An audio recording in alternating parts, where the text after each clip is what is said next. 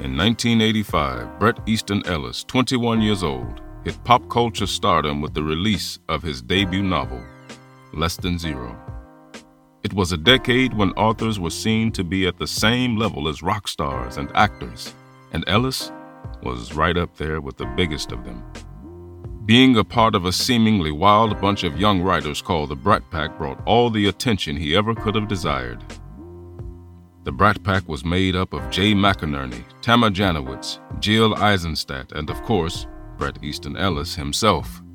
He hung with the right crowd, was seen at all the right clubs, was interviewed by all the right people, and once he was even commissioned to show all the hot spots in New York City alongside Judd Nelson, fresh from Breakfast Club fame. It was a task they took as a joke and went to the least popular places they could think of.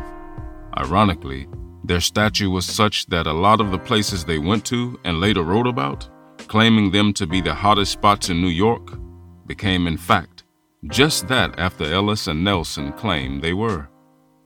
Everything seemed to be perfect, just the way he'd envisioned it when he was younger. But something still felt off. He was making all the right steps, he had the right apartment, the right suits, and a reservation at all the right restaurants. But nevertheless, he felt a rising frustration building towards the superficiality and consumerism of the 1980s. He had bought into it, but he didn't feel well with that, and he needed to process this frustration. He had finished the second novel, The Rules of Attraction, which had also been somewhat successful, but he felt detached, alienated, and alone. The partying, the attention, the interviews, all had begun to feel plastic and artificial.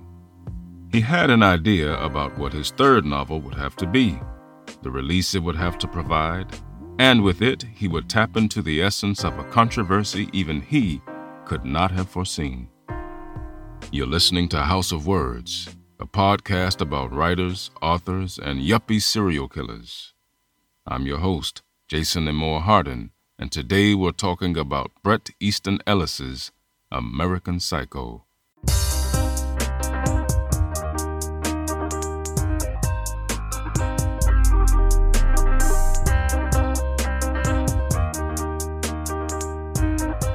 Published in 1991, but written and set in the 80s, American Psycho took an extreme and satirical look at Reaganism, consumerism, what was hiding in the shadows of American culture, and, maybe more importantly, what was hiding behind the American dream. Here's the backside synopsis from the Picador 40th Anniversary edition from 2012. Patrick Bateman is 26 and works on Wall Street. He is handsome, sophisticated, charming, and intelligent. He is also a psychopath taking us to a head on collision with America's greatest dream and its worst nightmare. American Psycho is a bleak, bitter black comedy about a world we all recognize but do not wish to confront. Quote, not being able to find meaning can be just as powerful as finding meaning. End quote. Bret Easton Ellis was born on March 7, 1964, and was raised in Sherman Oaks in the San Fernando Valley. His father was a wealthy property developer and his mother a homemaker. They were divorced in 1982. Ellis has stated that he mostly had an idyllic California childhood. Ever since he was young, he considered becoming a writer as being within the realm of reality. Growing up in a place where near everyone wanted to get into the film business, since Los Angeles is a film industry town, it was natural to have prospects of becoming a writer or a director. It was just how things were. You either became a director, an executive, an agent, a writer, an actor, or something else within the movie industry. In his late teens, he played in a band that seemed to be gaining some attention and success. It was something he really had hopes of pursuing when his parents and grandparents told him that he had to give up the music dream and attend college. It wasn't a choice, he had to. Bret didn't take it too bad, as he, on some level, had always wanted to attend college. But nevertheless, it did flip the idea of where he was headed with his life. Ellis was educated at the Buckley School in California before he was sent to Bennington College in Vermont, where he first studied music. Becoming more and more fascinated with writing, however, he eventually shifted his focus. Writing had been a passion since he was a child, and he reignited that love in college by starting on a novel. This would later become Less Than Zero and would go on to sell 50,000 copies the first year of publication. He became a well known name, and his wild antics and late night debauchery with fellow actor Jay McInerney earned them the moniker the Toxic Twins. Bret Easton Ellis initially imagined a disillusioned protagonist. Though the character was not yet violent at this point of the development, he was superficial and detached from the life he was leading. Ellis had introduced members of the Bateman family earlier in his career, specifically Sean Bateman, as the protagonist in his sophomore novel, The Rules of Attraction. In the same book, Sean's brother, Patrick, is mentioned for the first time. Unbeknownst to Ellis at the time, Patrick Bateman would later return as the protagonist in American Psycho. Ellis used many elements from his own life or from friends' lives to create the character. Patrick Bateman lives where Ellis used to live, watches the programs that Ellis used to watch, and is detached and alienated from society as Ellis himself felt at the time. He later stated that the similarities between himself and Patrick Bateman weren't coincidences. They were both in their late 20s and both trying to fit into a world they weren't sure they wanted to fit into. That, however, left no other options either. The world seemed to be moving in one direction at the time embrace Reagan's all consuming morale and consumerism, or be an outsider. With two rather successful books under his belt, an image of being a young provocateur, and coming from a rather rich upbringing, Ellis felt he had something to detach and separate himself from. American Psycho would be that painful step. American Psycho and its protagonist, Patrick Bateman, embodies many of the worst elements of the era in which it is set. Bateman is the personification of everything shallow that the 1980s stood for consumerism and materialism to its most extreme so extreme that it encompasses torture and murder, gruesome, highly detailed torture and murder. These elements, excluding the affinity for torture and murder, is exactly what Ellis himself bought into when he achieved success at such a young age. An interesting fact in hindsight is that in the novel, Bateman looks up to Donald Trump and Tom Cruise, and Trump is in fact mentioned no less than 40 times throughout the book. When it came time to dress Bateman and create his apartment, Ellis used GQ for his clothes and the clothes of the other characters. The electronics were from Stereo Review. Other than that, Ellis mentioned that it was Fangoria and Vanity Fair that influenced the characters of the novel. Fangoria, of course, being mentioned as a joke. Patrick Bateman was actually not a serial killer to begin with. It was after a dinner with friends who worked on Wall Street, listening to their conversations and observing their mannerisms, that Ellis came to the conclusion that Bateman would have to be a serial killer. Because of this, and fascinatingly enough, the first draft of the novel left out all the grisly scenes, which would be added later when this additional element was introduced. It was an experimental novel for Ellis and not only because he was living the extravagant life that Bateman was living at the time. The novel was also testing the traditional narrative structure. Ellis wanted to push the idea of character development simply by not letting his protagonist evolve through the novel. There may be some changes to Bateman, but in the end, he is pretty much the same person as at the beginning. There isn't a three arc evolution to Bateman, there is little to no personal growth at all. Quote, you would think that most writers in their 20s would want to fool around a little bit, would want to be a little experimental, would want to write something a little bit subversive, even if it means risking failure. End quote. To Ellis, the novel felt like an autobiographical one, later explaining that the tone of the novel accurately reflected how he felt at the time when he was writing it. He goes on to explain that if he had been a well adjusted, happy person at the time of writing the book, it would have been a much different book. It would have been a lot less violent and bitter. The novel appears to have been a cathartic experience for Ellis, a way of dealing with the life he felt was overwhelming, or maybe the life he was expected to live up to.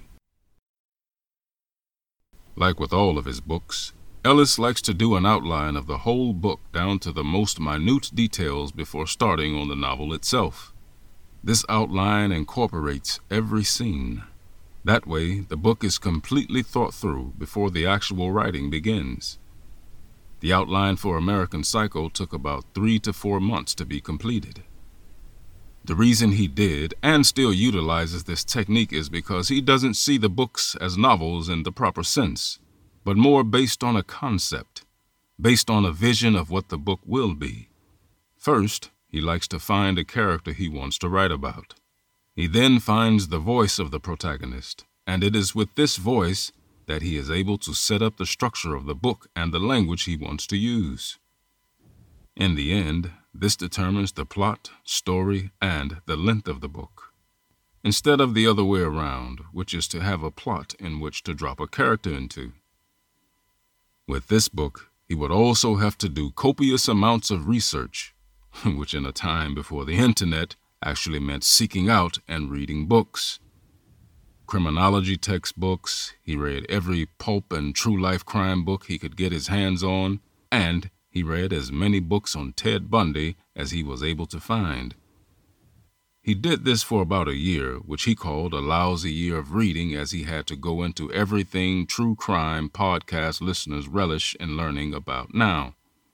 Oh, how the times have changed, huh? American Psycho began with Ellis wanting to write a story about a detached individual. Then that individual became a serial killer, which meant that Ellis would be able to explore writing a book from the viewpoint of someone who kills people. He wanted to set it in New York since that is where he was living at the time. From that, he could structure the story, all along letting the voice, Bateman's voice, guide him forward. When all those elements were placed in order within the outline, he would commence writing. Though Bateman had turned into a serial killer, Ellis didn't want to delve into his backstory. He didn't want reasoning behind his murderous thirst. He didn't want to explore or reveal a childhood where he had been mistreated by his parents and or rejected by the opposite sex in his teens. He did not want to establish reason. To Ellis, there was no reasoning behind why Patrick Bateman did what he did. To him, Bateman was a creature who just existed, who just was. He began writing the book in the fall of 1986, before he did the rewrite on Rules of Attraction, and he finished what he assumed would be the final draft in December of 1989. Concerning the more violent and gruesome scenes, Ellis admitted that they did affect him and has said it did a number on him psychologically though one he can't describe. These grotesque chapters consumed him completely, and he has stated that he cried at times while writing them. After finishing American Psycho, he knew that he would never write anything like that again. Here's a fun fact concerning his writing routine, particularly later in his life. Ellis liked to make his bed before writing. It helps him to have things clean and tidy before getting down to writing, which is ironic considering the mess he sometimes spills onto the page. Quote, I had thought the response of the critics, like the response from anybody, was really important. In the end, I found that it's really not so important. You write for yourself. It's between you and the typewriter. End quote. Four months after Bret Easton Ellis submitted the book to his original publisher, Simon & Schuster, they told him that they had no intentions to release the book. Story has it that a few women at the company refused to work on it, but that wasn't the reason Simon & Schuster didn't want to release it. They simply felt it was too much, too deprived, too ugly. They told him that he could keep the advance they had already given him, but they were not releasing the book.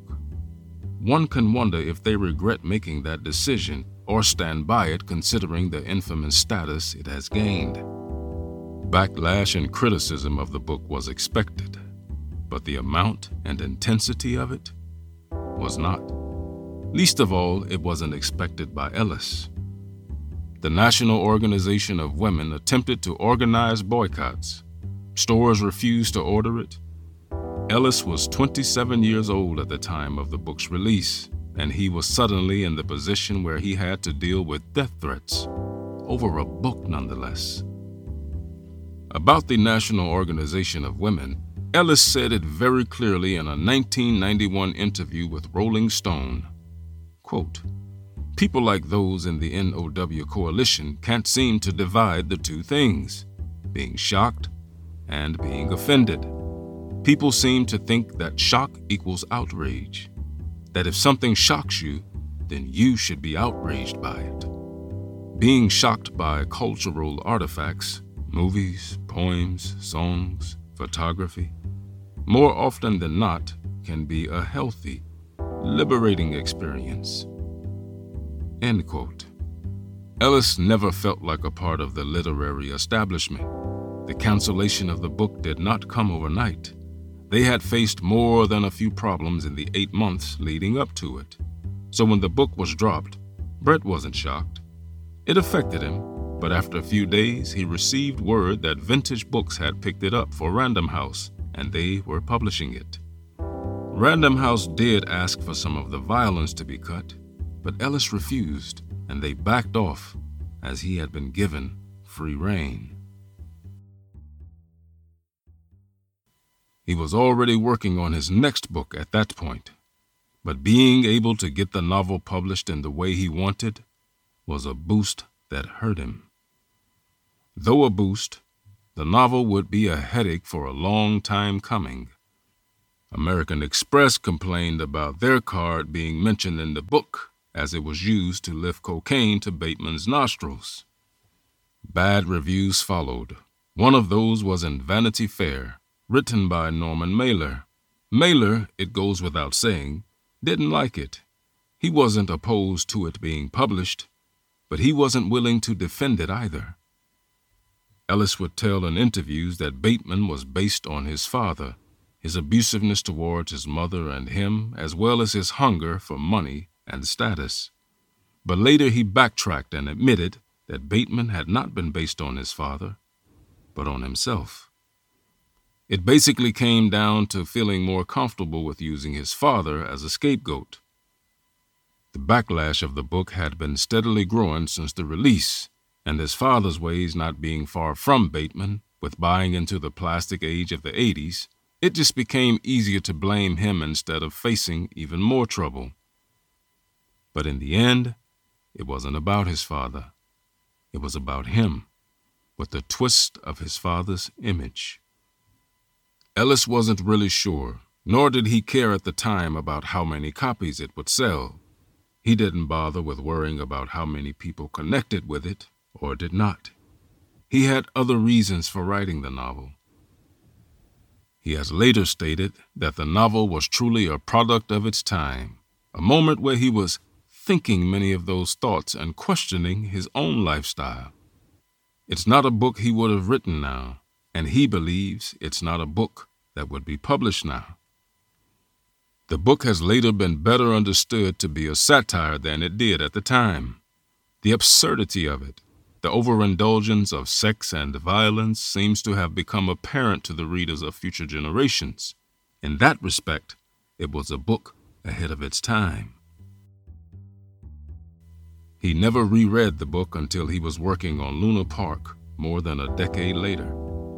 He is very self critical of his work and always finds things he wants to alter or change, so he avoids reading his old novels, which is something I'm sure many of our writers who are listening can relate to. Through the years, it's become more of a mythological piece of writing. Still sold in Australia in wrapper, and still shocking, it holds a great power, and the graphic descriptions of murder and torture are still harrowing. Vivid depictions of gruesome murders of women, men, children, and animals naturally made it very controversial. But that is unfortunately a reason many missed out on all the other elements present in the story, the elements that take up the biggest part of the novel. Though I would argue that those elements are much more entertaining and important than the killings, it is a fact that many of its first time readers choose to pick up the book precisely because of the legend it has garnered. I suspect that it is only later, on repeated readings, that most readers have come to appreciate all the other different themes and nuances the novel has to offer. After the worst of the controversy settled, Ellis released a collection of short stories called The Informers, which were mostly written before American Psycho. It would take seven years between American Psycho being published and Ellis's next newly written novel, Glamorama, to come out. Glamorama would be another satirical novel, and this time he would push it. Some would argue even further. Patrick Bateman would eventually make another appearance in Ellis's works, namely his novel Lunar Park, alongside fictionalized versions of friends like Jay McInerney and Bret himself. As always, let me leave you with one final quote from the author. I like the idea of a writer being haunted by his own creation, especially if the writer resents the way the character defines himself. End quote. Thank you for listening. I hope you enjoyed this episode and will spread the word about the podcast. Once again, I have been your host, Jason Nemore Harden. I, along with the show's creator, ask that you please consider making this show easier to produce and more frequent by contributing on our Patreon page. Until next time, keep turning those pages.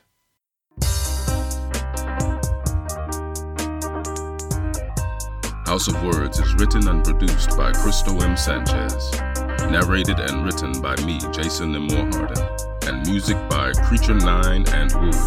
All rights and ownership belong to Cristo M. Sanchez and Jason Nemore Harden.